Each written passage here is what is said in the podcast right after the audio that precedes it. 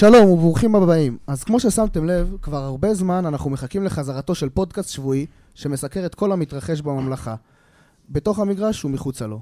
כמדי שבוע נצא יחד לגיחה בממלכה, נסכם את משחקי השבוע שעבר, נדבר על מנור, על אלופות וגביעים ועל כל מה שקורה בליגה הטובה. אז אני גאה להציג לכם את הפודקאסט החדש שלנו, גיחה לממלכה, כאשר נמצאים איתי כאן באולפן איתי זלצר. שלום איתי, ערב טוב. שלום, ערב טוב, מרגש מאוד להיות כאן. אלן בן, מה נשמע? בן אנל. אש. והפאנליסט האחרון שלנו, רועי קרני, מה נשמע רועי? כיף להיות כאן, כיף להיות כאן. אז כמובן, אני אביתר יחזקאלי מאחורי המיקרופון איתכם, אז ממריאים? למה לא? ואנחנו יוצאים לדרך עם הפינה הראשונה שלנו, הפינה החדשה שלנו, מתחת לרדאר. בפינה הזאת אנחנו נדבר על כל האירועים שקרו ולא סוכרו יותר מדי בארץ, לא שמענו עליהם יותר מדי. ונתחיל לדעתי, אז איתי, מה מתחת לרדאר שלך? המתחת לרדאר שלי חייב להיות מירוסלב אורסיץ', השחקן הנפלא הזה ששיחק בדינמו זאגרב בשנים האחרונות, כיכב שם. בחצי שנה האחרונה הוא כבש, היה מעורב ב-15 שערים, ב-13 שערים ב-15 הופעות, שזה נתון מדהים. הוא מוכר במיוחד באירופה גם, עם הופעה מדהימה נגד טוטנהאם בליגה האירופית. הוא גם כבש נגד מילה, נגד צ'לסי, גם בשלב הבתים העונה. הוא עובר לקבוצה במקום האחרון בליגה, לסאוטהמפטון, ירדת הבטוחה, וזה שחקן שיכול להיות השובר שוויון שלה, ויכול להשאיר אותה בליגה. אם הוא יהיה טוב, כל סאוטהמפטון תהיה טובה. בן, דבר אליי. איתי אמר סאוטהמפטון, אז זה לא בתכנון שלי, אבל אני רוצה להקדיש את המתחת לרדאר שלי בקצרה על הקבוצה שהדימה את סאוטהמפטון, גרימסבי טאון מהליגה הרביעית באנגליה. אומנם התרגלנו לראות את לינקולן סיטי כקבוצת ליגה מחוזית ב-2017 ברבע הגמר, אבל מה שעשתה גרימסבי טאון כדי להגיע לרבע הגמר זה היה מטורף. לאורך כל הסיבובים בהם היא השתתפה, היא עברה קבוצות שנמצאות בליגות מעליה, ועל זה היא חייבת לקבל הערכה, לא מובן מאליו. רועי? אני עומד לקפוץ כמה מקומות בטבלה מעל איתי, והרבה מקומות בטבלה מעל בן, ואני אדבר על אולי ווטקינס של אסטון וילה, שמועמד לשחקן החודש בפברואר, יחד עם רשפורד וכמובן עם חבר שלנו מנור סולומון.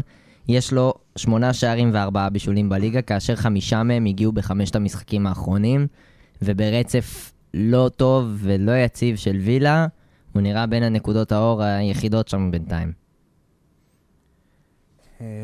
נראה לי שהגיע תורי, אז אני אדבר על ניוקאסל ועל הדעיכה שלה, עם ניצחון אחד בשבעה ממשחקי הליגה האחרונים שלה, וזה לא נראה טוב. הקבוצה של אדי האו שדרסה בתחילת העונה והגיעה למקום שלישי, יורדת, צונחת קצת, היא מקום רביעי, נלחמת עליו עכשיו כבר 5, וצריך לראות, אולי בסוף לא תגיע לליגת אלופות כמו שכולם חשבו, ושהכסף הגדול היה אמור להביא אותה לשם.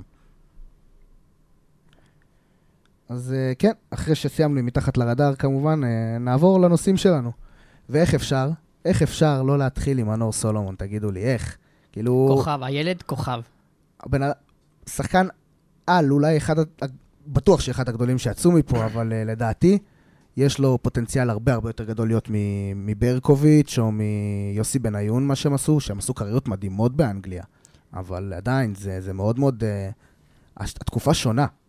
תשמע, להיות מועמד לשחקן החודש בפרמייר ליג, הליגה הטובה בעולם, כשאתה לא פתחת משחק אחד, אתה נכנס רק מחליף. וגם החודש הראשון המלא שלך אחרי פציעה, לא היה לו חודש סדיר כזה אף פעם. נכון. זו פעם הראשונה שיש לו את ההזדמנות. הוא הגיע לקבוצה שחשבו שהיא תהיה מועמדת לירידה, חשבו שהיא תשחק רק מתפרצות, ובסוף הוא נכנס לקבוצה שכבר מוכנה, מאורגנת, והוא כוכב שם.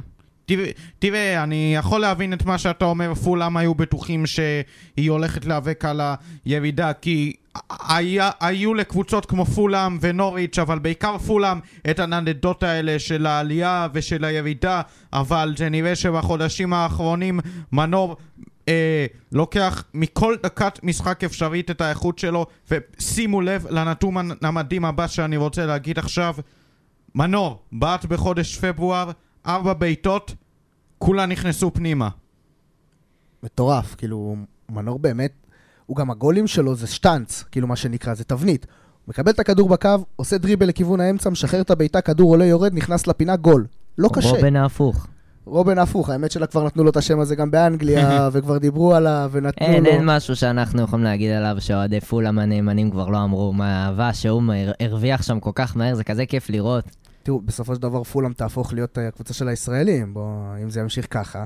טוטנהאם תאבד את הקבוצת היהודים, את התואר שלה. אולי גם ברייטון תאבד את זה עם קיאל ועם חמד, היא גם קבוצה של ישראלים ששיחקו שם לא מעט.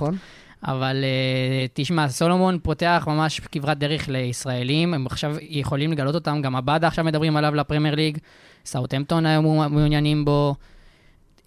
פולהאם עוד יכולה להילחם על אירופה, היא במקום מצוין, היא במקום מצוין לקראת זה. אמנם ליברפול עכשיו עקפה אותה, אבל אם סולומון גם יהיה באירופה דרך פולהאם, וואו, זה יהיה קפיצת מדרגה מטורפת עבורו.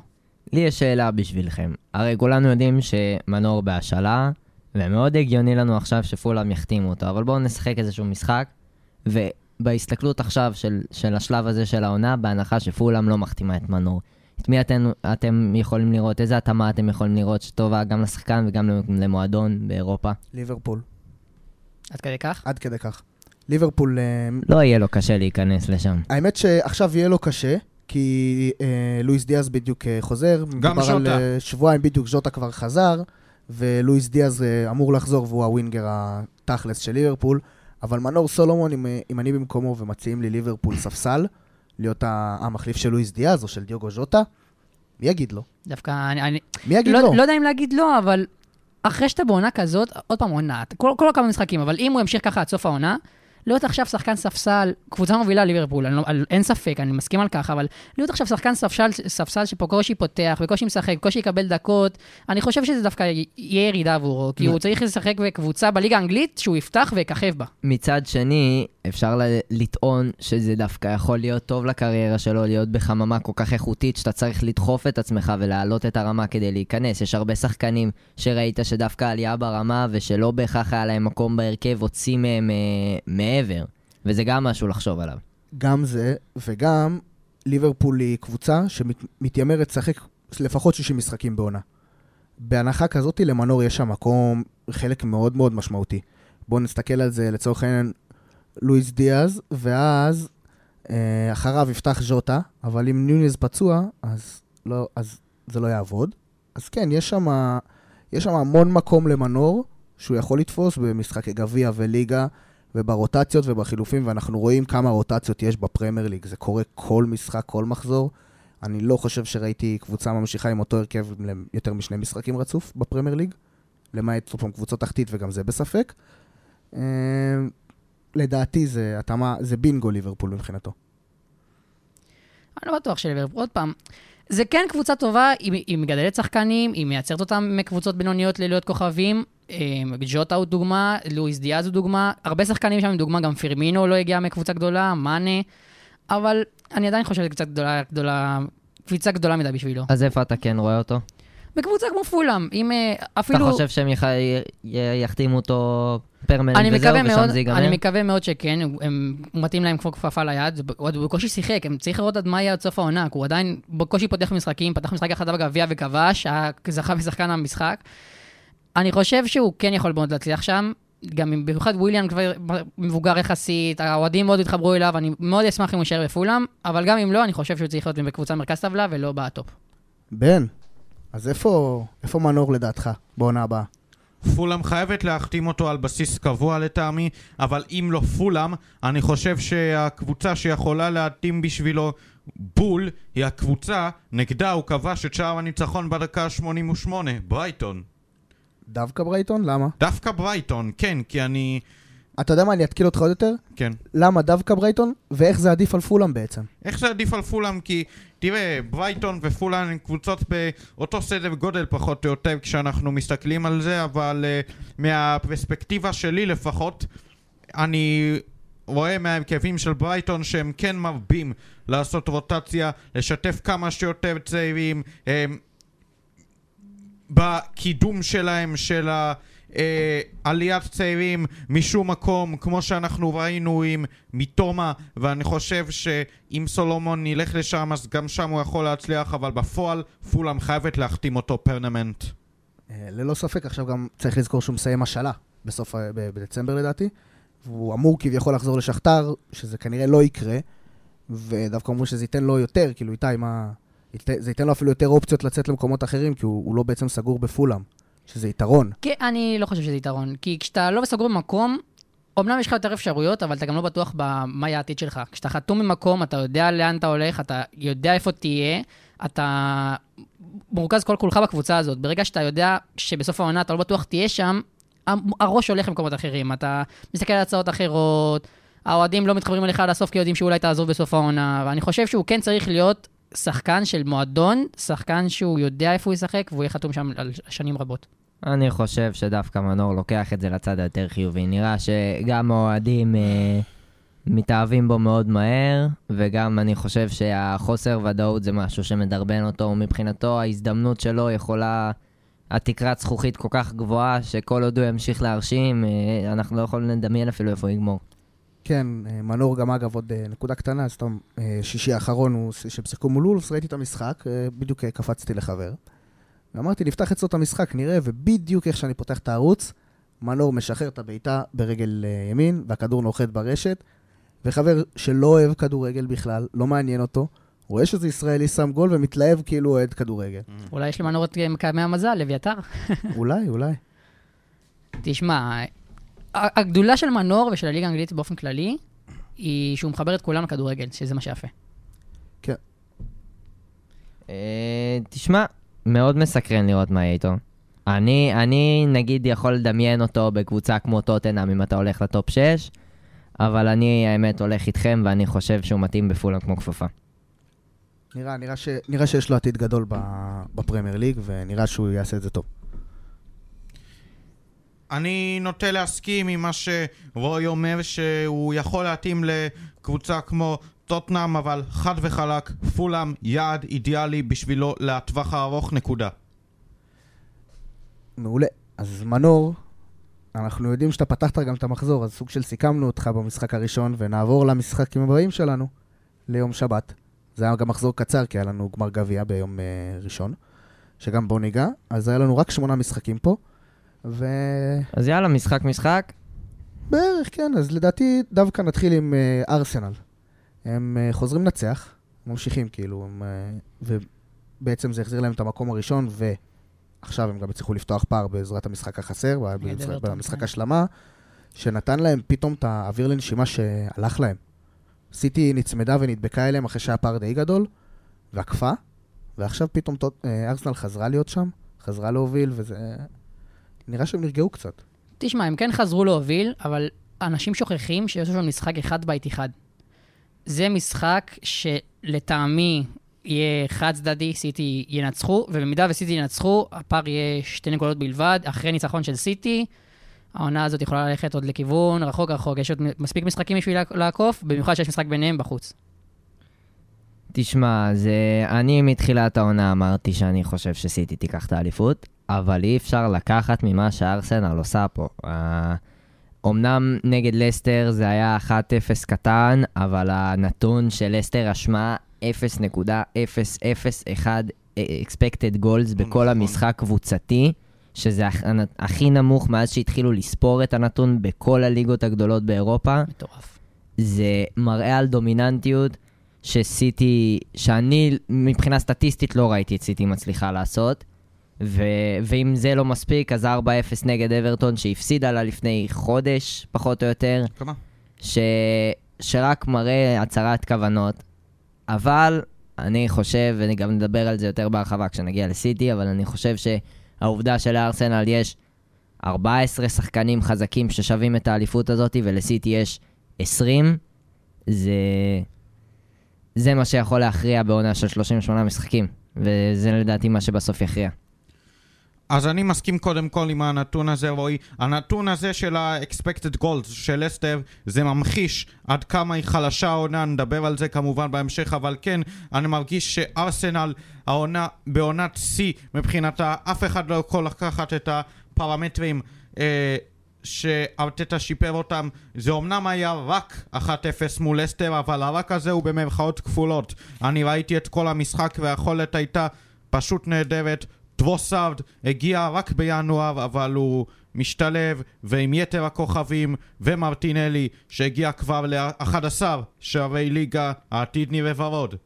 העתיד נראה בוורוד, ולארסנל יש אחד עתיד. תשמע, כל השחקנים שם הם שחקנים צעירים, הרבה מאוד מהם גדלו במועדון, כמו סאקה. מרטינלי אומנם מגיע בגיל צעיר מאוד, יש לך גם את אודגארד, שיכול להיות הכוכב הגדול של הקבוצה. כבר הקפטן. הקפטן בגיל 24.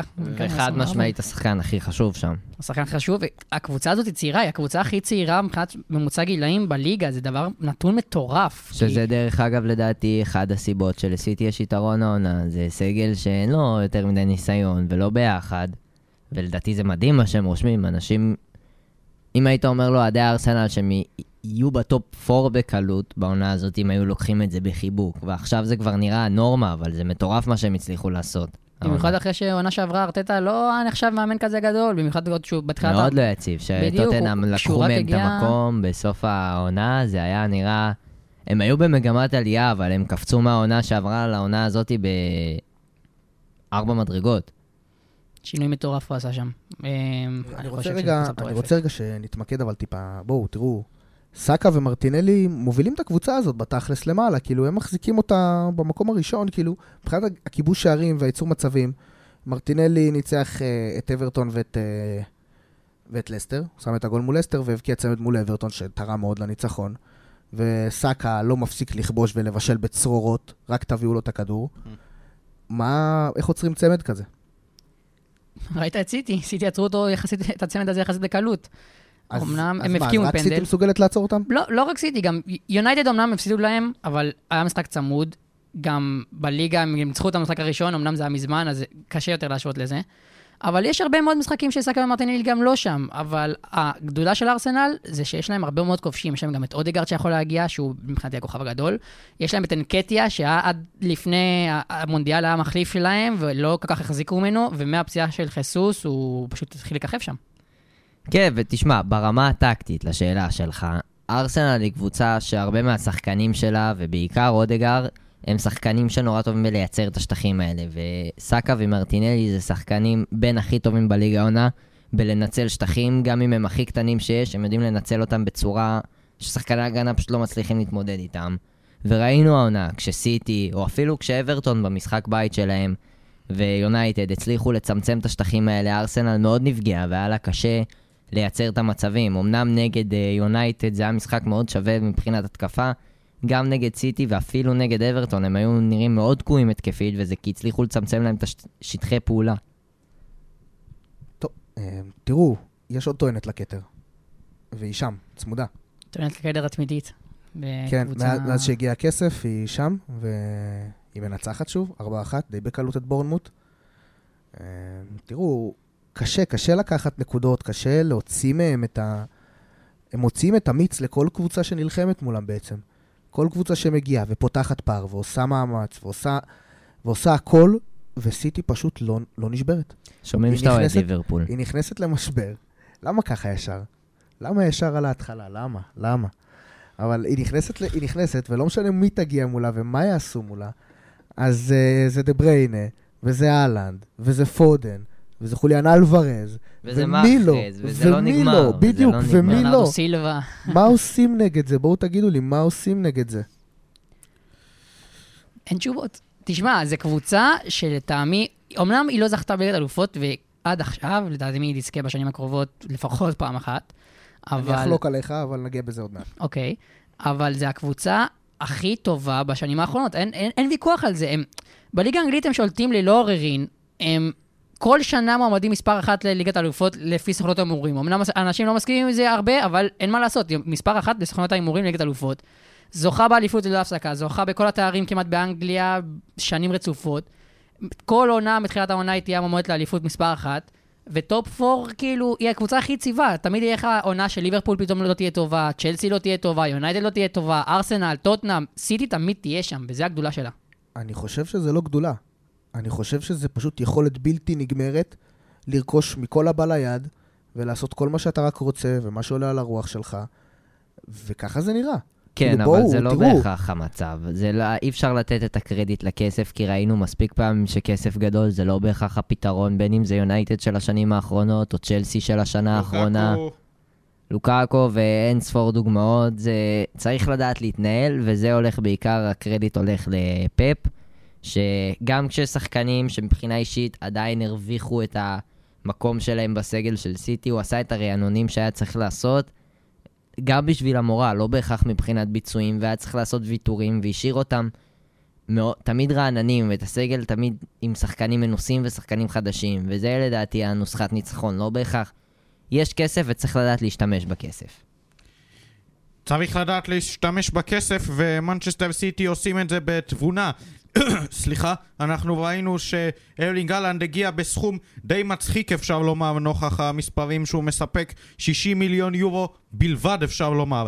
נכון, יש ביקורות לאחרונה על הלנד, החריג הנורווגי הזה בהשוואתו של ניסים חליבה, אבל עדיין הלנד הביא העונה ערך מוסף לסיטי. פפ אמר שאי אפשר להחליף את אגוארו, אבל אפשר גם אפשר.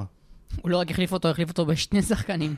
תשמע, הביא גם את הלנד, גם את אלוורז, בסכום באמת מצחיק. ואומנם הרבה מדברים על הכסף של סיטי, אבל כמו שרועי פה אמר, צ'לסי בזבזו לא מעט, אפילו יותר מהם בכל השנים. הרבה יותר. בדיוק, גם יונייטד אפילו בזבזו יותר מהם. ואתה רואה את סיטי, תמיד נשארים שם, תמיד מביאים את השחקנים. הרכישה הכי קרה שלהם, מלבד גרילי, שאומנם זה היה משהו חד פעמי, דה בריינה לא הביאו ביותר מדי, את לפורט, את דיאז, את כל הכוכבים הכי גדולים, הם לא מביאים בכסף גדול, שזה הדבר המטורף בעיניי. קנסלו ביובנטוס, היה נחשב עוד שחקן, הוא היה נחשב מגן טוב. הגיע לסיטי, הפך להיות המגן הטוב בעולם, זה משהו מטורף. הדוגמה הכי טובה לזה זה רודרי, שהביאו שחקן עם כישרון ועונה אחת טובה באתלטיקו, ופאפ פשוט הצליח להפוך אותו לשחקן ענק, אחד השחקנים הכי חשובים של סיטי בסגל, ועם כל הרוטציות אתה רואה שהוא אחד העוגנים הכי חשובים, הכי קבועים שם. תשמע, גם אתה יכול לראות את זה על מחרז. מחרז, בעונת האליפות של לסטר, אמנם היה אחד הכוכבים הכי גדולים שלהם, ביחד עם ורדי וקנטה.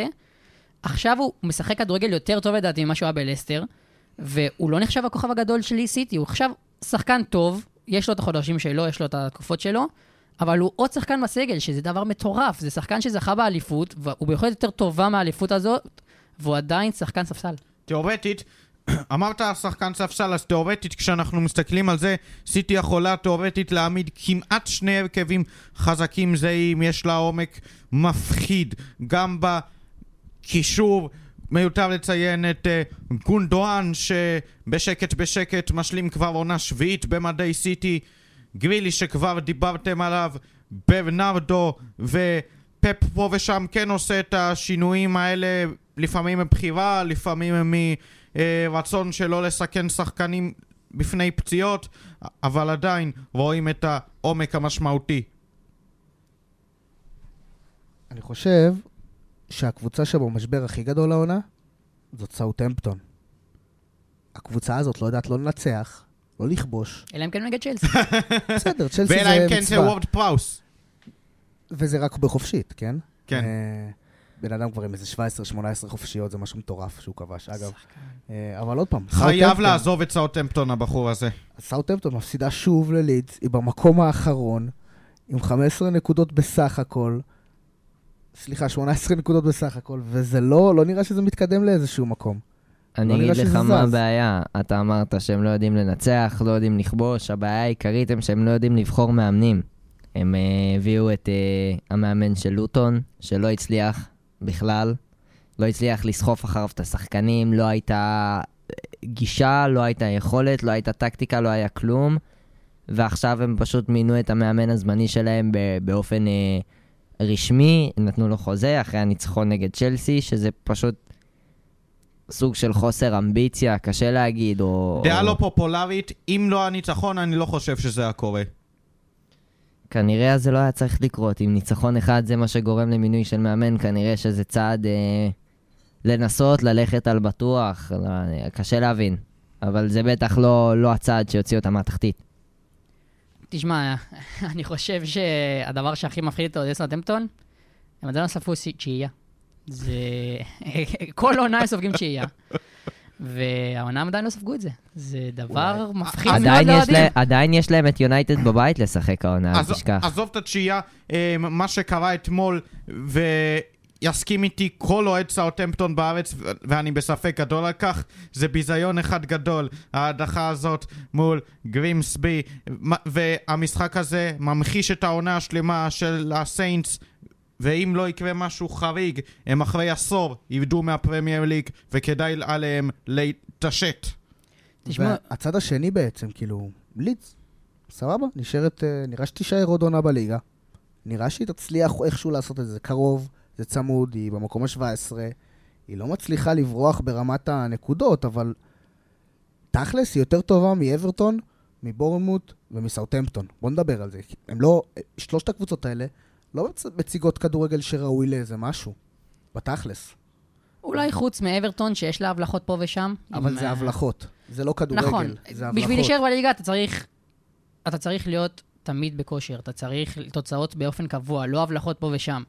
אבל בסוף העונה, כשאתה נשאר לך 3 מחזורים, 4 מחזורים, משחק אחד, ניצחון אחד גדול, וזה ההבלחה בדיוק שאתה צריך. אז אומנם עם אברטון, אני לא רואה אותם באופן קבוע, מנצחים, עושים תיקו, הם לרוב מפסידים, בוא נגיד את האמת. גם מאז הפיתורים של למברד. אבל יש להם את ההבלחות, ואני חושב שהם לא ירדו, הם לא ירדו בכזאת קלות. האמת שאני גם חייב להסכים איתי, אני באחד על אחד של אברטון מול לידס, קשה לי לתת ללידס את היתרון. מבחינת סגל הם לא צריכים לרדת, אסור להם לרדת, יש להם באמת סגל יחסית איכותי, בטח ביחס ליריבות שלה לירידה. אבל שוב, כמו עם סאוטהמפטון, המאמן חווי גרסיה, שה-1-0 על סאוטהמפטון היה משחק הבכורה שלו, היה באל סעד, היה לו תקופה לא טובה בוולנסיה, והמשחק האחרון שלו בווטפורד היה הפסד 6-0 לסיטי בגמר הגביע. סיטי, עוד פעם. תמיד אנחנו חוזרים לשם. ובשום מצב אחר הוא לא הצליח להגיע להישגים יותר גבוהים מזה עם ווטפורד. קשה לי לראות אותו מצליח לנווט את הספינה הזאת שהיא ליד, שהיא כן מועדון גדול עם סגל טוב שלא יכול להרשות לעצמו לרדת, אבל מצד שני הם לא איפה שהם צריכים ורוצים להיות. אני דווקא פחות מסכים עם מה שאתה אומר, רועי, ואני אגיד לך למה. הסגל שלי צהל הנייר די צעיר ואטרקטיבי. המושבה האמריקנית שבנה אותה ג'סי מרש עד שפוטר, מעניין מה גרסיה ימשיך מכאן. שלושת הקשרים מאמריקה, ארונסון, אדמס ומקני. סמרוויל, הלאית ההולנדי, שיש לו העונה 3 שערי ניצחון, אחד מהם 2 שערי ניצחון, סליחה, אחד מהם כמובן מול ליברפול באנפילד. ולמרות שאני אישית לא מבין למה, ואלפרד ניונטו כמובן, אבל אני עדיין חושב שלידס היא תהיה זו שתישאר בפרמייר ליג, ואני אגיד לכם את הסיבה הפשוטה. אברטון פשוט לא התחזקה בהתקפה העונה, וכשאתה לא מתחזק בהתקפה, אחרי שאתה מאבד 2 שחקנים מרכזיים, קשה מאוד לראות את עצמך נשאב בליגה. אברטון איבדה את ריצ'רליסון לטוטנאם, את גורדון לניו קאסל, היא אומנם הביאה את מופי מברייטון, אבל זה פשוט לא זה בהתקפה של אברטון העונה.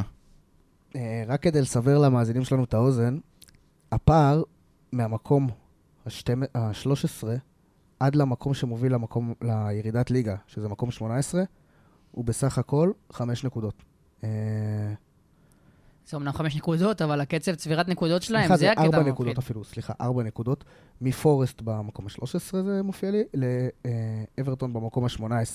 זה רק 4 נקודות, זה צפוף בטירוף, כל הפסד מעלה, כל הפסד מוריד. אבל הבעיה שהם רק מפסידים. זה למה הם שם, הם להשיג נקודות, זה לא כמו 4 הפרש בקרב על האליפות, כי בקרב על האליפות, הקצב צבירת נקודות הרבה יותר גבוה, אז כל הפסד יותר משמעותי. פה הם בקושי לוקחות נקודות, אז 4 נקודות, זה אומנם רק 4 נקודות, אבל זה 4 נקודות גדולות, כי הם לא לוקחות נקודות, הם לא צוברות את הנקודות האלה שהם צריכים. ניצחון אחד אומנם יספיק, אבל לא יותר מדי. אני דווקא חושב שמי שכן לוקחת נקודות למרות ההפסד המשפיל מבחינתה בשבת, זוהי נוטינגהאם פורסט, שכולם זלזלו בה על מדיניות הרכש התמוהה, אפשר לקרוא לזה ככה, אבל הם הביאו כן כמה שחקנים יאמר לזכותם, בעל ניסיון כמו צמד ההגנתי מאטלטיקו מדריד, פליפה ורנן לודי, הביאו גם את קיילור נבאס ועשו מספר תוצאות יפות מאוד, כולל תוצאות תיקו ביתיים מול צ'לסי וסיטי, ניצחון מרשים על לסטר וגם כזה על ליץ, אז יאמר לזכותם. אם יש משהו אחד שאפשר לקחת שני דברים שאפשר לקחת מהמשחק של וסטהאם נגד נוטינגהם, זה קודם כל שווסטהאם לא במקום שהיא שייכת אליו, כמו לידס במובן הרבה יותר מוקצן, אין להם סגל לצ'מפיונשיפ. יש שם, יהיה להם משבר נוראי אם הם ירדו לצ'מפיונשיפ, כי יש שם כל כך הרבה שחקנים שהשווי שלהם יצלול אם הם ירדו ליגה. והדבר השני זה שדני אינגס אוהב את הבורדו ואת הכחול. הוא אוהב... הוא אוהב אדום. שחוף הוא התחיל. הוא בברנלי, בווסטהאם, בווילה, איפה שהוא לא נמצא, לא תמיד הוא מצליח להיות השחקן, אבל הוא תמיד מצליח להגיע ברגעים שצריך אותו. הוא עשה את זה גם בברנלי, גם בווילה, ועכשיו סוף סוף הוא עשה את זה גם בווסטהאם. משחק 3 נקודות מאוד מאוד חשובות. אז ממש לפני שניגע בווסטהאם, בואו נסיים את השלושת התחתונות שלנו. וילה מנצחת את אברטון 2-0, די בקלות. וילה נותנת תונה טובה במובנים שלה, כן? היא אמצע טבלה, איפה שהיא מצפה מעצמה להיות בתכלס, והיא לא מפסידה את המשחקים שהיא לא אמורה להפסיד. אני חושב שווילה היא קבוצה כזאת שכבר התרגלנו אליה. היא תמיד תהיה שם במרכז הטבלה, תמיד תהיה לווילה את המשחקים, הניצחונות האלה מול יונייטד העונה, תמיד יש את הניצחון האחד הזה, השני ניצחונות. האמת שאם הם ינצחו את יונייטד כל עונה זה לא בעיה, אבל... בשביל הספורטיביות. לא, זה בשביל הספורטיביות, שיהיה עניין בליגה. שיהיה עניין בליגה, זה ספורטיביות, זה לא... ממש מזכירה לי את קריסטל פלאס. ממש אותו רעיון, נשם בשביל לסיים באמצע, פה ושם הופעות יותר טובות, הופעות פחות טובות, כמה ניצחונות שמפריעות לגדולות, אבל היא שם בשלה, לא רוצה להפריע, לא רוצה שיפריעו לה. כן, היא אף פעם לא תהיה מועמדת לירידה, היא אף פעם לא תהיה מועמדת לאירופה, היא תמיד תהיה שם במרכז הטבלה. אל תשכח שלפני 2 עונות היא הייתה מועמדת לירידה עם גריליש, שהוא הציל אותם במחזור האחרון. נכון.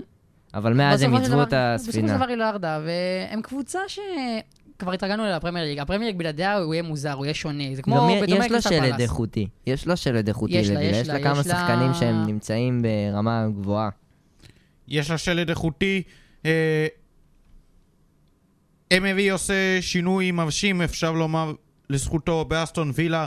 אומנם מקום 11, כמו שאמרתם, אבל הוא, מאז שהוא מונה, הוא נטרל את חרדות הירידה שאפיינו את אוהדי אסטון וילה. עוד קצת נתונים על המשחק. בסופו של דבר וילה החזיק קצת יותר בכדור, אבל זה לא היה כזה רלוונטי. דווקא אברטון אימה יותר לכיוון השער, גם למסגרת, אבל היעילות של וילה מ4 בעיטות בסך הכל למסגרת, היא כבשה 2 שערים, 50% יעילות, זה מדהים לקבוצה במקום הזה, זה בדיוק מה שהיא צריכה.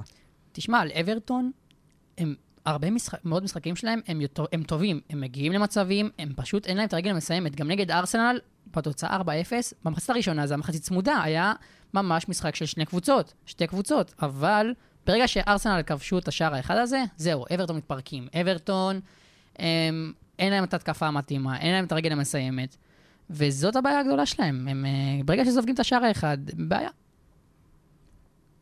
אז נעבור לווסטהאם פורסט. 4-0, כמו שרועי כבר הזכיר לנו, כליל לווסטהאם, כליל, שהאמת, זה אמור להיות משחק יחסית הפוך, כי בואו, ווסטהאם מקום 16, ופורסט מקום 13, עכשיו נכון שהכל צמוד וצפוף, וזה בערך אותו פער חוט, אותה רמת איכות, סליחה, אבל 4-0 במשחק הזה?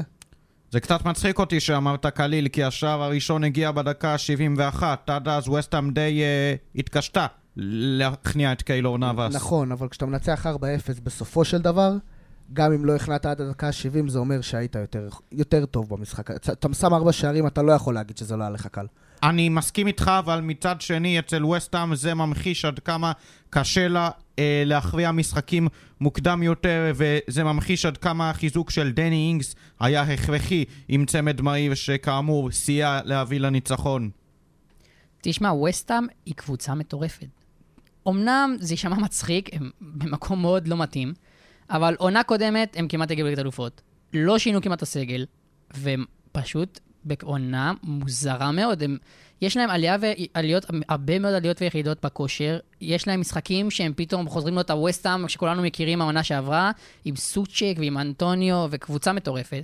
ויש להם משחקים שנפילות ענקיות, אני לא מצליח להבין מה קורה שם. ואני מקווה מאוד, סליחה, ואני מקווה מאוד שהצופה עומרי אלטמן שומע, כי בעוד שבוע הוא נגד ווסטהאם בקונפרנס ליג. זהו, בדיוק באתי להגיד, אל תשכח שבקונפרנס ליג יש להם רקורד מושלם. שזה מאוד ניגודי לאנגליה. לא במיוחד, כי בואו נסתכל על הרמה בקונפרנס ליג, היא לא טופ, בואו נדבר על זה. ואם אתה שם קבוצת פרמייר ליג מול קבוצה קפריסאית, סביר להניח שקבוצת פרמייר ליג תדרוס אותה. סביר שקבוצת פרמייר ליג תדרוס את רוב הקבוצות שבקונפרנס, כי הכדורגל שם בקצב כל כך שונה, כל כך גבוה, אנחנו לא יכולים בכלל להבין מה זה, ואגב, שחקנים שהיו שם ומי שהתאמן שם יודע ואומר את זה גם, קשה מאוד לדעת מה זה, עד שאתה לא חווה את זה. ועוד נתון כללי קטן כזה, עוד קבוצה שעשתה דיוק של 50%, היא בעטה 8 פעמים למסגרת, הוא הסתם, ועשתה 4 שערים. מדהים. שזה מטורף. והיא בעטה 18 פעמים לכיוון השער, שזה כמות מטורפת. זה למה אני גם אומר שהמשחק, אולי הוא לא היה קליל על התוצאה, אבל ברגע שזה נפתח, זה נפתח. זה אומר שהם רק חיכו. אם הגול הזה היה מגיע בדקה 50, יכול להיות שזה היה קורה תוצאה הרבה יותר גבוהה. אם הגול הזה היה מגיע מחצית ראשונה, בכלל אי אפשר לאן זה היה הולך. זה היה נראה כאילו ווסטהאם תבוא ותנצח את זה ויהימה. תשמע, אם מסתכלים אבל על היריבה שלה, פורסט, הם בעונה טובה מבחינתם. כולם ציפו שהיא תהיה יורדת בטוחה, ביחד עם בורנמוט אולי. הם שינו 2 סגלים, 3 סגלים. הביאו כל כך הרבה שחקנים, והביאו החתמות טובות, לודי, פליפה, קלור נאבס, וזה רק בהגנה, והם קבוצה ממש טובה, אז כאילו יש להם שחקנים, אולי לינגארד עוד צריך להיות את מה שהוא יודע לעשות, את העונה הזכורה כמובן בווסטהאם, אבל הם קבוצה טובה שיכולה, אם הם יתחברו עוד ככה, עונה הבאה, עוד 2 עונות, הם יכולים להיות במקום גבוה. כן, ומפה נעבור למאכזבות של העונה, 3 מתוך 4, מתוך 4 קבוצות, המשחק הראשון הפגיש לנו את פלאס שאירחה את ליברפול, 0-0, די משעמם. בסדר, מה אתה מצפה מקרב אמצע טבלה? זה מצחיק לשמוע את זה מאוד יונייטד, שעד עכשיו לא היה בצמרת ולא חווה אליפות. והמשחק השני הוא טוטנהאם צ'לסי. נתחיל בליברפול? כן, נתחיל בליברפול. עוד פעם, רק נסיים, טוטנהאם ניצחה 2-0 את צ'לסי, ובעצם חיזקה את מעמדה למעלה בטופ 6, לעומת צ'לסי שפשוט ממשיכה להסתחרר. זה רק מקום עשירי, אבל זה נראה שזה יכול ללכת הרבה יותר גרוע. צ'לסי, כן, צ'לסי גם עם 2 ניצחונות ב-15 משחקי ליגה האחרונים של פוטר. זה מספרים שגם בעונות הכי גרועות שלהם, גם בעונה הנוראית שראתה את מוריניו מפוטר בפעם השנייה והאחרונה מצ'לסי, גם אז המספרים לא היו כאלה גרועים כמו עכשיו, וזה נראה פחות נאמנות של בואלי כלפי פוטר, אלא יותר חוסר יכולת או חוסר רצון להודות בטעות, למרות שאנחנו כבר מתחילים לקבל דיווחים על שצ'לסי מסתכלת לכיוונים אחרים, שמענו על פוצ'טינו, שמענו על דזרבי, וכנראה נשמע עוד שמות, כי בואו זה צ'לסי, הם טובים בשמות, אבל המשחק הזה היה יותר הפסד של צ'לסי מאשר ניצחון של טוטנהאם, זה צ'לסי באה לשם ונתנה לטוטנהאם את ההזדמנות לנצח, וטוטנהאם ידעה לקחת. חד משמעית, והשער הראשון שהובקע במשחק, 20 שניות מפתיחת המחצית השנייה, שער יפה של אוליבר סקיפ, אבל אפשר לומר שהגנת צ'לסי חילקה לו את השער הזה במתנה. אמרסון בעט, עדיפה לא טובה של קפה, לאחר מכן אנזו הרחיק בשלומיאליות פשוט, שומר של סקיפ, זה היה ז'ואו פליקס אם אני זוכר נכון, חלם וסקיפ ניצל את זה כדי לבעוט פנימה, וכל הבלגן הזה ממחיש את החוסר יציבות של צ'לסי, ואני אומר, אם היא לא עוברת את דורטמונד בליגת האלופות, פוטר אאוט. תשמע, צ'לסי יש להם כל כך הרבה שחקנים שאנשים כבר שכחו שהם קיימים, יש להם את פוליסיץ', את אובמיאנג, את סטרלינג, יש להם אברץ עוד משחק, אבל יש להם שחקנים שהם פשוט הצליחו להעלים בעונה אחת, זה דבר מטורף. הם הביאו כל כך הרבה שחקנים על חשבונם, למרות שהם עדיין שחקנים שהגיעו בכל תרועה רמה, בכסף גדול, והם פשוט העלימו אותם. אברץ מצליח להיעלם גם כשהוא משחק, הוא לא צריך לא להיות בסגל כדי שהוא ייעלם לנו. זה מדהים שקבוצה יכולה להוציא 400 מיליון פאונד בחלון אחד, ועדיין שחק עם אברץ כחלוץ. אגב, נראה לכם שתהיה חקירה בסוף? הרי זה חלון די מוגזם. כאילו, יש פה חוקים. לא, כי הם ניהלו את ההחתמות שלהם בצורה מאוד... הם באיזשהו מקום מצאו פרצה בחוקי הפרפליי, הם חתמו על חוזים מאוד ארוכים, ככה שהסכומים שהם משלמים על השחקנים מתפרסים לאורך השנים של החוזה. ככה שבדוחות שהם שולחים לוויפה בסוף העונה של הוצאות לעומת הכנסות, אתה יכול לראות שהם שילמו על מודריק 17 מיליון פאונד בעונה הזאת, ולא 80 מיליון, 70 מיליון, כמה שזה לא היה. ככה הם התחמקו מזה, ולדעתי גם מאוד מהר וויפה תשנה את החוק ותתאים את עצמה לזה, כי צ'לסי היא החלוצה בתחום הזה, ואם הם לא ישנו את החוק, אני רואה הרבה קבוצות שמסוגלות לעשות את אותו הדבר, כמו ניוקאסל וסיטי, הולכות לאותו כיוון, כי זה מה שמגביל אותם, לא הכמות משאבים. תשמע, אם כבר סיטי, אז אני לא חושב שיעשו משהו לצ'לסי, כי... או אם סיטי היו, עברו ככה על חוקים, ובסוף לא יקבלו את זה עונש, תעמיד, לא קבלו עונש כזה גדול. זה תהליך ארוך ומסובך. אני לא חושב שיעניש את הקבוצות. אז נעבור למשחק השני שלנו. ליברפול התארחה אצל פאלאס, ועשתה 0-0 די משעמם. אז בן. 0-0 די משעמם, שממחיש את חוסר היציבות של ליברפול לעונה. מצד אחד, יש את המשחקים הטובים שלה, כמו הניצחון הקטן גדול, 1-0 על סיטי, ומהצד השני את פברואר השחור, שהתחיל בהפסד לוולפס, הגיע לסימול ויאל מדריד, והסתיים בטקו המשמים מול קריסטל פלאס, ואני מרגיש שיורגן קלופ, אני לא רוצה להגיד מיצה, אבל אני מרגיש שהוא בדרך לשם. אני חושב שזה קצת יותר מזה, זה לא פברואר השחור, זאת עונה השחורה. זאת עונה שליברפול פשוט לא הגיעה אליה. זאת עונה שכל מה שניסו לעשות כדי לשנות ולהרים אותה, לא הצליחו. לא משנה איזה שחקן הגיע, הוא נפצע. ואז גם השחקנים שהיו, גם הם נפצעו. ופתאום דיאז הולך לך לחצי עונה, וז'וטה, ואתה נשאר עם סלח, וניוניז לא פוגע, ואז אתה מביא את גג פה, ועד שהוא נכנס. יש שם המון דברים, זה כאילו, זה חילוף דור על העונה הזאת. סוג של. וצריך לראות איך ליברפול תצא לשם, תצא לעונה הבאה, ואם היא תהיה במפעל אירופי כלשהו, כי ליגת אלופות היא איבדה סיכוי. ליגת אלופות אין. חכה. אני חייב להגיד לך, שאני, אם יש קבוצה שאני הולך, שם את הכסף שלי עליה, שסיים במקום הרביעי, זו ליברפול. ומהסיבה הפשוטה של ליברפול ידעה... בערך 21.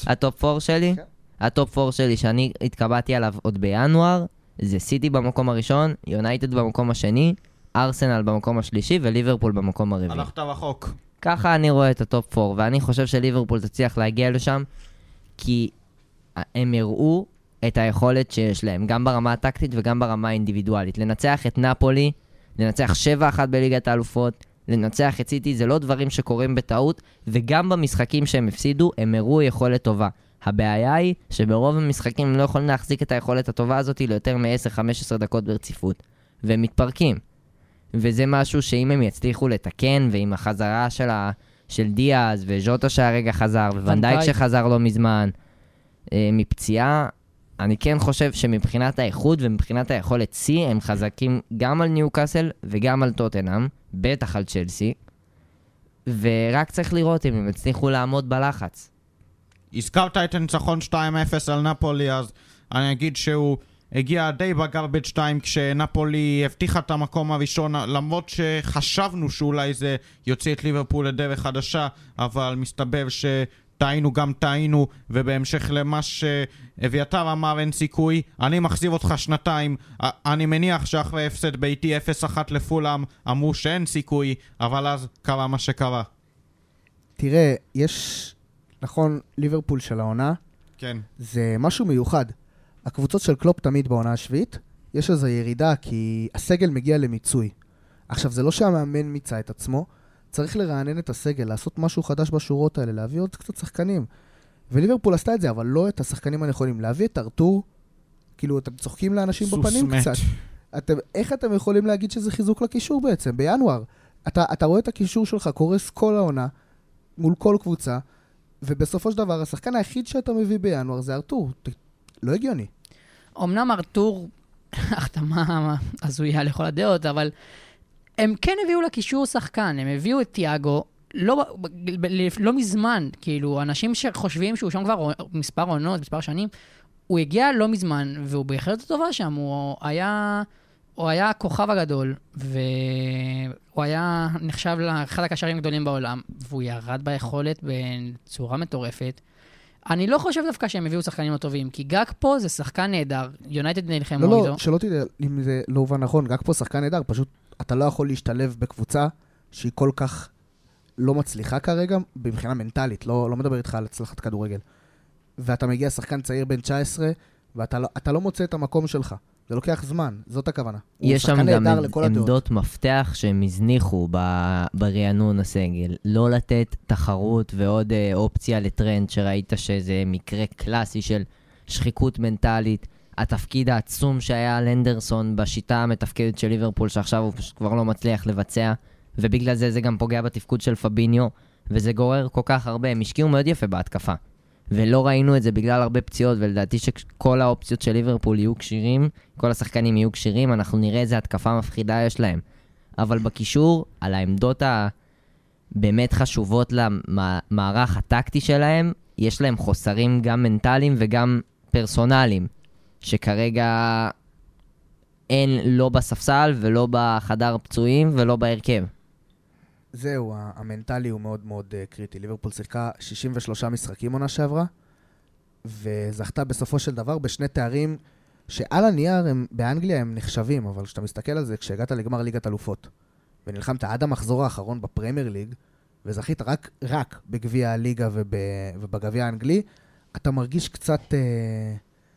קצת בעיה, כי אתה אומר רבק, אני נלחם ונותן ונותן ונותן, ואז סיטי תבוא ותיקח לי עוד תואר. ואני נלחם ונותן ונותן, וריאל בסוף נצחתי בליגת אלופות. ואני נלחם ונלחם ונלחם, ולא מצליח לזכות. וככה זה נראה ששחקנים נופלים מנטלית. ככה זה נראה. הרי את היכולת, לא סלח ולא פביניו ולא אנדרסון, הם לא איבדו. הם יודעים שחק כדורגל. גם טרנד. אבל המנטליות כל כך קשה להם. אוי, המנטליות.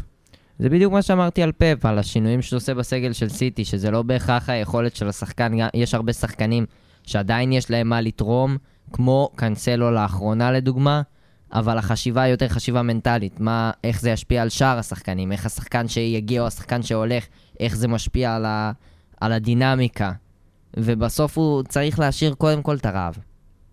נכון, אז אם דיברנו על מנטליות, אז בואו נעבור למפעלים שהם נטו מנטליים, גביעים ואלופות. נתחיל באירופה? נתחיל דווקא עם יונייטד. איזה כיף. פרגי טיים. אופה, יונייטד זוכה בתואר ראשון מאז 2017, אחרי 6 שנים. תנח מביא תואר ראשון אחרי חצי עונה, בסך הכל. אבל זה גם נראה טוב. זה לא רק התואר, לא רק להגיד שהם זכו. הם נראים יונייטד שהיו פעם, יונייטד שהפחידה את הליגה. יונייטד שכשאני גדלתי, ידעתי שהם ינצחו כל משחק, והם הגיעו הכי רחוק בליגת אלופות, כי ככה הם. זה דורסני. זה מאוד מאוד מאוד חזק, וההתלכדות שנוצרה שם מאז עזיבת רונלדו, היא משהו מאוד מאוד רציני, כי שימו לב שברונו מככב ומרחף, ורשפורד חופשי לעשות כל מה שהוא רוצה על הדשא. חופשי ומאושר. בדיוק, ויש כל כך הרבה כיף במשחק של יונייטד, הם כל כך נהנים מזה, שרואים את זה, זה ברור כשמש. תשמע, השינוי הכי גדול של תנהך, חוץ מרונלדו, זה הרכש שהוא הביא. הוא הביא הקבוצה 7 לקשר אחורי, והביא את הקשר האחורי הטוב בעולם. היא רצתה כל כך בלם לצד ורן, שהוא לא מגווייר, הביאה את אחד הבלמים הנלחמים, ובאמת, הכי רוצים את כדורגל במשחק. גם סוף סוף יש בלם שמאל שהוא שמאלי. בדיוק. זה קריטי בהנעת כדור, מה שאנשים לא חושבים. אם הבעולם שמאל שלך עם רגל ימין, זה יכול לתקוע לך את הפתיחת משחק. זה הגדולה של תנח, הוא יודע את מי להביא. ואני חושב שהוא הביא את השחקנים הנכונים בזמן המתאים, בין אם זה מגן שמאלי מחליף, כדי ששואו יחזור להיות מה שהוא יודע, בין אם זה אנטוני, שחקן כנף נוסף, שיודע להיות עם הרגל בכדור, יודע מה הוא עושה בכדור, הוא שחקן שנלחם, שלא מוותר על הכדור, והוא רוצה את הכדור צמוד אליו. ברונו בעונה נהדרת, רשפורד בעונה הטובה בקריירה שלו, ואולי השחקן החם באירופה כרגע. זה קבוצה נהדרת. תשמע, אבל לדעתי מה שתנ"ך הביא איתו מעל הכל, יותר מרכשים חכמים שזה אפשר לקחת ממנו, ליסנדרו, אריקסן, קזמירו, שחקנים ששינו לגמרי את הקבוצה, ורעיון טקטי ברור שלא היה את זה באולד טראפורד שנים, רעיון ברור של מאמן שגם ידע להסביר את עצמו לשחקנים, לאוהדים, בתקשורת, שזה נשמע כל כך פשוט וזה כל כך חשוב, אבל הוא הביא איתו את התשוקה, הוא שם מטרה ראשונה, שזה להרבה אוהדים יגידו מה זה קשור לכדורגל, אבל לחבר את הקבוצה עם אוהדים, ורואים את השינוי באולד טראפורד, רואים שהקבוצה בקושי מפסידה במגרש הביתי שלה. הטירוף בקהל יותר גדול מאשר כשרונלדו שיחק. ויש תשוקה, כדור שני, כל שחקן רץ, רוצה את זה יותר, ורואים, זה משפיע. כשרוצים את זה יותר, זה 50% מהמאמץ. תשמע, גם אם אני זוכר נכון, בעונות האחרונות, עקב החל שלהם היה משחקי בית. בעונה של סולשייר הוא עשה... ממש, הבית היה חולשה. בדיוק, הוא עשה ריצת חוץ נדרת. וברגע במשחקי הבית הוא פשוט קרס, הקבוצה לא הצליחה בבית, ועכשיו הקהל התחבר שוב למועדון, השחקנים התחברו לקהל, הכל שם נראה נהדר, ויש שם אמונה גדולה במועדון. יש שם גדולה במועדון, ואמרתי בהתחלה פרגיטיים, אז המשחק מול וסטאם בהחלט הוכיח זאת, כשזה נדמה היה שווסטאם הולכת להדיח את יונייטד מגביע המקומי, זה מפעל שני, זו עונה שנייה ברציפות, סליחה, אחרי ההדחה מגביע הליגה בעונה שעברה, השחקנים של תנ"ך התרובבו על החיים שלהם, גרנצ'ו, אוי גרנצ'ו, גרנצ'ו, כמה שיהיה עתיד ורוד לשחקן הזה, שער נהדר שלו בדקה ה-90, ואיך אפשר שלא לדבר על קסמירו, שהוא עם כל הכבוד לברונו פרננדש, הרכש הכי טוב של יונייטד בעידן פוסט פרגוסון, בי פאר, הוא גורם לכל שחקן ושחקן להיות הגרסה הטובה ביותר שלו, תכונה הכרחית למועדון שרוצה לזכות בתארים כמו יונייטד. ורק בשביל לתת עוד נתון מטורף על העונה הזאת של יונייטד, קודם כל הרבה אוהדים נתנו, שמו, היו בספק אם יונייטד תצליח לרוץ רחוק בגלל שאין הרבה עומק בסגל, שזה משהו שתנ"ך הצליח להוכיח כחוזקה. כי אמנם אין רשימה של כוכבים בספסל, אבל כל מי שעולה למגרש נותן את שלו ומשנה את המשחק בהתאם למחשבה הטקטית של תנ"ך. ואפשר לראות גם את ההצלחה הזאת, שהניצחון של יונייטד נגד וסטאם היה המשחק ה-17 שלה רק מתחילת 2023. שזה גם הכי הרבה משחקים שקבוצה שיחקה באירופה. מדהים. ההפסד היחיד שלה בריצה הזאת היה במשחק שאפשר לטעון שהוא הכי קשה, שזה היה ארסנל בחוץ.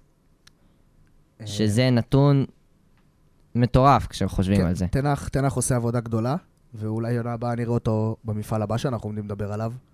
והשבוע מחכה לנו אנגליה, שתנסה לעשות את זה ביום שלישי הקרוב. קוראים לה צ'לסי. היא מגיעה למשחק בית בסטמפורד ברידג' אחרי שהיא הפסידה 1-0 לדורטמונד בחוץ. איזה גול. וביום רביעי, טוטנהאם תארח את מילאן, אחרי שמילאן ניצחה 1-0 במשחק הראשון. עכשיו תגידו לי, יש באמת סיכוי השנה לראות האנגליות מצליחות בצ'מפיונס? זה נראה רע. כאילו בואו נדבר על זה. הן לא מצליחות להתמודד, הן לא מצליחות להתמודד מול אף אחת, לא מעריות אירופה אפילו. קבוצות די לגיטימיות, או לחילופין, שזאת העונה בגלל הנציגות. הנציגות הן ליברפול, צ'לסי, טוטנהאם וסיטי. ורק סיטי נמצאת בטופ 4. אז אולי פה הנקודה בעצם? תיקון שלי, גם טוטנהאם נמצאת העונה בטופ 4, אבל בפועל אתה צודק. מילאן ודורטמונד יריבות שעל הנייר די שוות, או אולי אפילו טיפ-טיפה נחותות מצ'לסי וטוטנהאם בהתאמה, אבל ראינו שאצל טוטנהאם וצ'לסי, ובעיקר אצל צ'לסי, חסר גרוש ללירה בכל מה שנוגע במשחק ההתקפה, וכל עוד חסר גרוש ללירה, אני לא רואה את צ'לסי עושה את המהפך. תשמע, צ'לסי, המשחק הביתי שלה מול דורטמונד הוא משחק על חיים ומוות. אם הם לא עוברים לדורטמונד, שלטעמי אומנם... העונה נגמרה. העונה פשוט נגמרה בכל מובן. העונה נגמרה, אבל אני חושב שאנשים... אבל גם אם הם יעברו. מה זה נותן להם בעצם? הם לא יזכו בליגת אלופות. את הזכות להישאר אופטימיים. הם ימשיכו לשחק, בדיוק, להיות אופטימיים, אבל הם לא יזכו בליגת אלופות. מה יש להם להציע? הרבה קבוצות יודעות שהם בשמינית גמר והם לא יזכו בליגת אלופות. השינוי... לא כשאתה צ'לסי. השינוי אבל שאתה עולה לשלב, אחרי שהיית בפיגור, נגד אולי הקבוצה... אנשים יורדים על דורטמונד יותר מדי, בקבוצה בכושר הטוב ביותר מאז המונדיאל, היא קבוצה נהדרת. בטח בגרמניה. בטח בגרמניה. ודורטמונד קבוצה נהדרת. אם צ'לסי יעברו אותם, זה לטעמי הפתעה. זה גם בוסט ביטחון. בוסט ביטחון. להמשך העונה בליגה, לעונה הבאה, השחקנים, אתה יכול להביא שינוי אצל השחקנים. זה משחק, זה לא רק לעלות שלב, זה הרבה יותר מזה. וטוטנאם? אני יכול להגיד על טוטנאם שאם אמרתי על צ'לסי שאני מרגיש שאצלה חסר כבוש ללירה, אז אני מרגיש שבמשחקי אמת אנחנו יכולים לראות אצל טוטנאם מגיע הרבה יותר לידי ביטוי, ואני טיפה אחרוג מליגת האלופות לחצי דקה, כי מה שאנחנו ראינו אתמול בגביע האנגלי זאת הוכחה חותכת לכך שחסר לספרס כבוש ללירה במשחקי אמת. ראינו את זה מול שפילד יונייטד מהצ'מפיונשיפ שעלתה די בצדק אפשר לומר ברבע הגמר. מלא מאשימים את ההנהלה ואומרים רק דניאל לוי אשם, בפועל הוא עושה הכל, בפועל הוא הזה וככה וככה, אבל אני חושב שיש גם שחקנים שאשמים וביניהם לא פחות חוליית ההגנה הלא יציבה. אני לא רואה את טוטנאם עוברת את מילאן. כן, קודם כל חשוב לי לסגור את הפינה עם צ'לסי, כי היה לי עוד משהו להגיד בעיקר למה שאתה אביתר אמרת. אם יש קבוצה שיודעת לזכות בליגת האלופות בעונה חלשה בליגה, זאת צ'לסי. היא עשתה את זה פעמיים, פעם אחת הייתה הרבה יותר בולטת, ב-2012 זה היה יותר קיצוני, שהיא הייתה בחצי, ממש קרובה לחצי התחתון של הטבלה, ועדיין זכתה בליגת האלופות. אפילו לא הייתה מעפילה לאירופה אם לא הייתה זוכה בליגת האלופות. וגם בעונה שטוחל זכה ב-2021, בגמר נגד סיטי, היא לא הייתה מרשימה מדי, עד השלבים האחרונים, עד שטוחל הצליח לייצב את הספינה, ועדיין הצליחה לכבוש את אירופה. לגבי טוטנהאם, זה מקרה אחר. לגבי טוטנהאם, אני חושב שההופעות הטובות יחסית, שהיא עלתה נגד סיטי, נגד צ'לסי, גם נגד ווסטהאם, זה באיזשהו מקום תקרת הזכוכית שהיא מסוגלת להגיע אליה, גם מבחינת, מכל הדברים שבן ציין, גם מבחינת ההנהלה, וגם מבחינת השחקנים, שנראה שלא רק שהיכולת, וגם אין יותר מדי מחשבה טקטית, בטח בפן ההתקפי, קשה מאוד לראות איזשהו דפוסי התקפה, כמו שיש בסיטי וביונייטד העונה. גם אין את המחויבות, אין את האש הזאת, וזה הגיוני שזה קורה אחרי רצף כזה מדכא של תוצאות וכדורגל, אבל אגב, יש עונה לשחק. אגב, טוטנאם, הודחה מהגביע די במפתיע על ידי שפילד מהצ'מפיונשיפ, אף אחד לא צפה את זה מגיע, לא ראו את זה מגיע. תכלס. אז אולי זה סממן על כל העונה הזאת של טוטנאם, שאולי כן בטופ 4, אבל זה משקר לגמרי.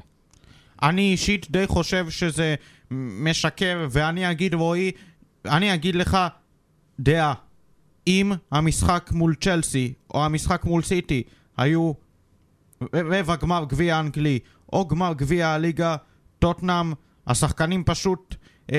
סליחה על הביטוי, היו משלשלים במכנסיים, כאילו לא אכפת להם, וזו באמת אפשר לומר שזו תקרת הזכוכית שלהם, כי ראינו במשחק מול מילאן יכולת חלשה מאוד, בעיקר של ההגנה, של ההתקפה. אז כן, נראה לי שדיברנו, סיכמנו, ניתחנו, יהיה לנו מחזור מעניין, ועכשיו נעבור לפינה הבאה שלנו על ההימורים. עכשיו אנחנו נסביר לכם את השיטה. כל אחד פה זורק את התוצאה המדויקת שלו למשחק. מי שפוגע בתוצאה המדויקת מקבל 3 נקודות. מי שפוגע בתוצאה, בכיוון, כמו שנקרא, אם לצורך העניין סיטי תנצח את ניוקאסל 3-1, ורועי פה יגיד 2-1, אז הוא יקבל רק 1 נקודה, כי הוא צדק בכיוון. אז ככה זה הולך לעבוד. אנחנו נקריא את המשחקים, הפאנליסטים פה יגיבו, ייתנו את התשובות שלהם, אני אתן את התשובה שלי, אחרי זה ניפרד לשלום, ובואו נתחיל. אז סיטי ניו קאסל. איתי. 2-0 סיטי. 3-0 סיטי. 2-0 סיטי. כולם על ה-0. אין סיכוי לכבוש גול, אתם אומרים לניו קאסל. ניו קאסל לא קבוצת כיפית. איבדה את זה ניו קאסל, רק ניצחון אחד בחודש וחצי האחרונים, וגם הוא על הבאזר. אז אני הולך על 4-1 לסיטי. חסד ניחומים לניו קאסל. נגנת להם בגול. חסד ניחומים. בדיוק. הוולפס מארחים את טוטנהאם. 1-0 וולפס. הזאב יטרוף את התרנגול. 2-0 וולפס. אזכיר לכם שוולפס בתחתית, כן? כן, אבל היא ניצחה את ליברפול 3-0, ואני לא מזלזל בזה. תשמע, לדעתי זה מסתכם בשאלה של אם זה יהיה סטליני או קונטה על הקווים. סתם. אני אלך פה עם טוטנהאם. אני לא רואה משחק מרשים, כי אני לא ראיתי משחק מרשים כל העונה, אבל נראה לי זה 1-0. צ'לסי מארחת את לידס. 1-1.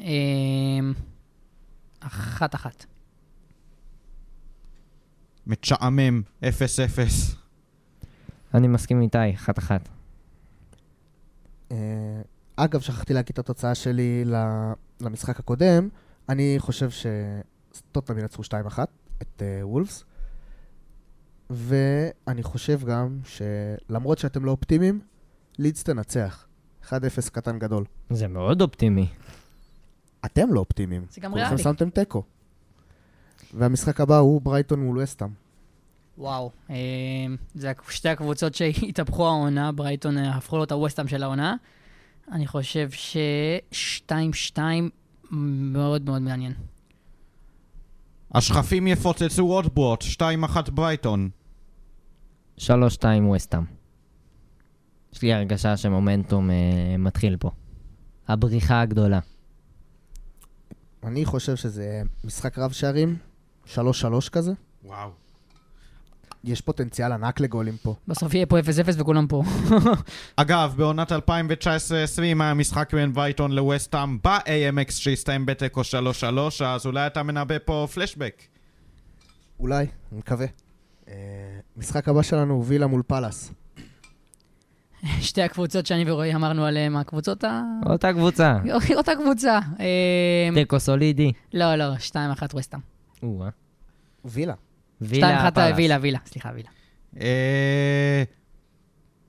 3-1 וילה. טוב, אני נשאר עם העמדה שלי, 1-1. אני חייב ללכת נגדכם. חייב. פלאס תעשה את זה. 2-0 אפילו. על האפס אתה אומר היא תנצח בווילה פארק. לדעתי כן, יש לה את היכולות. Okay. אז נעבור לארסנל, למוליכה, שמערכת את בורנמוט, אולי אחת היורדות. תעמי הקבוצה, בורנמוט כמובן, הקבוצה גרועה בליגה מבחינת הסגל. אמנם המיקום הוא לא המקום האחרון, אבל הקבוצה גרועה. יהיה פה 3-0, ארסנל כמובן. עוד פעם 4-0 ארסנל. אני הולך על תוצאה דומה כמו במחזור הקודם מול סיטי, 4-1. חסד נעורים לבורנמוף. ארסנל לא תנצח בהפרש של יותר מ3 שערים לדעתי. זה יהיה על ה-0 אבל. אבל 3-0. מה תיקן? ובמשחק הבא, סוטון, סאוטהמפטון, תארח את לסטר. 9-0. היו מתים לסטר, היו מתים. רואי פועל הזיכרונות. בסוף יהיה 9-0 סאוטהמפטון. אני חושב סאוטהמפטון תנצח, והיא תנצח 2-1. מה שאני אגיד עכשיו הוא ממש לא 9-0, אבל מה שאני אגיד זה 2-1, אבל ללסטר. 0-0.